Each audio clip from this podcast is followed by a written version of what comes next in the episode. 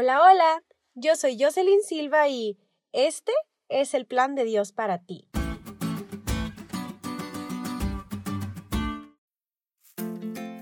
¿Alguna vez sentiste que no sabías cuál era el plan de Dios para tu vida?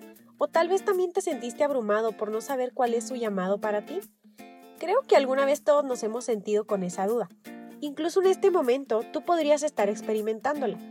Y debes saber que para conocer y ser parte de los planes de Dios, antes debes aceptar que Él te ha llamado. Sí, directamente a ti que estás escuchando este podcast. Pues bien, hoy quiero platicarte lo que dice la Biblia al respecto, y para eso vamos a utilizar el relato del llamado de Abraham, pues ahí se encuentra implícito también tu llamado y el mío. Verás, Dios prometió a Abraham que al salir de la tierra de Ur, Él lo bendeciría, y también esa bendición alcanzaría a todas las familias de la tierra. Quizás en ese momento Abraham no comprendió el alcance de esa promesa, pero hoy sabemos que ahí Dios estaba anticipando que de la descendencia de Abraham saldría el Mesías, quien moriría por la salvación de toda la humanidad. Esas palabras de Dios fueron una expresión temprana de lo que siempre han sido sus intenciones, llevar el Evangelio para el mundo. Y es ahí donde entra el llamado y plan de Dios para ti y para mí. Hemos sido llamados a predicar el Evangelio y nos corresponde tomar parte activa en ese llamado.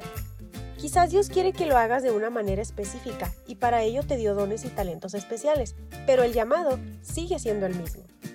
Sé que quizás las situaciones en la vida o el mundo lleno de confusión pueden hacerte dudar que en medio de un mundo lleno de confusión y plagado por el error, Él te haya elegido precisamente a ti, pero en realidad así fue. Y sí, siéntate especial porque a través de ti Dios quiere preservar la verdad y difundir ese conocimiento al resto del mundo. Así que hoy te quiero animar a aceptar ese llamado. Te prometo que así como con Abraham, su plan siempre está acompañado de bendición para ti.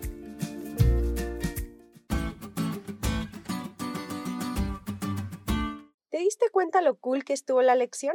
No te olvides de estudiarla y compartir este podcast con todos tus amigos. Es todo por hoy, pero mañana tendremos otra oportunidad de estudiar juntos.